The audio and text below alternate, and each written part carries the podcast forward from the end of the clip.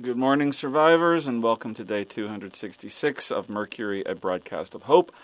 I'm Max O'Brien, and I'm here today with Dr. Rosalind Clark for some reason. Dr. Clark, why are you here today? Because I lost the contest against Agnes to see who could catch the most fish. I have got to stop letting my competitiveness goad me into accepting these little wagers of hers, and I definitely have to insist on changing the stakes. Longtime listeners will know from that little exchange that today we're going to delve deeply into the realm of speculation about what caused the zombie apocalypse, which I happen to think is deeply important to our ability to get out of it. Longtime listeners will know from that speech that they're about to hear a poorly thought out random bit of Max's neurons firing that he's choosing to waste our gas on by insisting on telling all of you and letting either myself or Agnes debunk him on the air. I swear, Max, sometimes I think you somehow enjoy being humiliated on the air. Also, you're not contagious anymore, are you? No, no, I'm definitely on the tail end of this. uh, not particularly, but I also don't really find it humiliating. I take it as a learning experience and hope the listeners get an education as well. That's surprisingly philosophical of you. Okay, Max, what do you have for us today? I think you told me about it last night, but I have to confess, I stopped listening to your little previews because they're all so easy to disprove that it's not worth the effort to prep. Well, you may regret that statement soon because I found a book on microbiology and I've been studying it for the last few weeks. Plus, with my cold, it really made me think. And what I've found has been really eye opening. I'll skip through a lot of the really technical details, but the root of my new theory is that our gut flora has been mismanaged.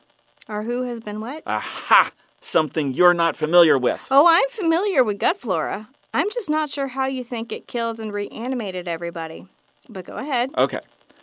So, the gut flora is a community of microorganisms that live in the digestive tract of animals, and it's where the largest numbers of bacteria and the greatest number of species can be found, at least in humans. They play a huge role in digestion. Oh, I think I see where this is going. You're about to suggest that the gut flora are somehow causing people to be cannibalistic because they're somehow magically lost the ability to digest anything else besides human flesh. Yes, that's exactly what I'm suggesting. Max, I was kidding. I'm not. Max, we went over this with your stupid tick theory. You remember the one about how the Lone Star tick could make people allergic to meat, and you thought that it could somehow, again, magically, make people allergic to every possible food source besides human flesh. It didn't work then, and it doesn't work now. But the gut flora is incredibly complex. Okay, you were right. A single species of arachnid couldn't possibly cause an allergic reaction of that magnitude. But the gut flora has a much more intimate relationship with us. The research suggests that it can affect what foods people can digest successfully, how many calories people need on a daily basis, and in some cases, even actual behavior. okay, so what caused the change? How did our friendly neighborhood gut flora suddenly turn people into ravening beasts? And why does getting bitten by one turn us into ravening beasts? Ironically, in this case, the government actually told us the truth. What are you even talking about? In the days leading up to the outbreak, the government told us that the various lockdowns were because of the risk of highly contagious antibiotic resistant bacteria. So? So, there really was antibiotic resistant bacteria. And to combat it, they were using extremely potent antibiotics. Some might have even been experimental, not approved for human trials. And? And the powerful antibiotics they were using altered the gut flora in ways nobody could have expected. It changed the fundamental relationship between our bodies and the bacteria that live in our bodies, and it's altering our behavior and our diet, and it's being spread by saliva, an early stage of the digestive process. That's why you have to be bitten to be turned instead of just dying like in some of the pop culture zombie stories. Okay, Max. This one's a little better than usual, but only a little. Let's pick this apart, shall we? Okay.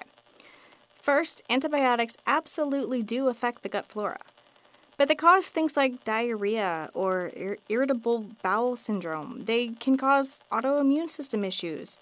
They absolutely do not cause people to start eating other people. Second, the zombies have been shown on a number of occasions to not feel any pain whatsoever. Your theory implies that the zombies aren't actually dead, And in that case, if they're still alive, they would feel pain.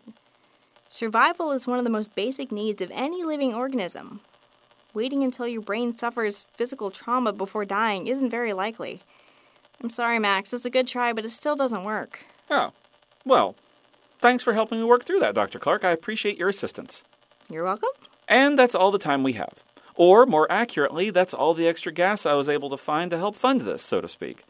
If you like these theories of mine, just donate a little extra gas and you can hear more of them. Max! Okay, okay. At any rate, for Dr. Rosalind Clark, I'm Max O'Brien, and this has been Mercury, a broadcast of hope. Take care of each other.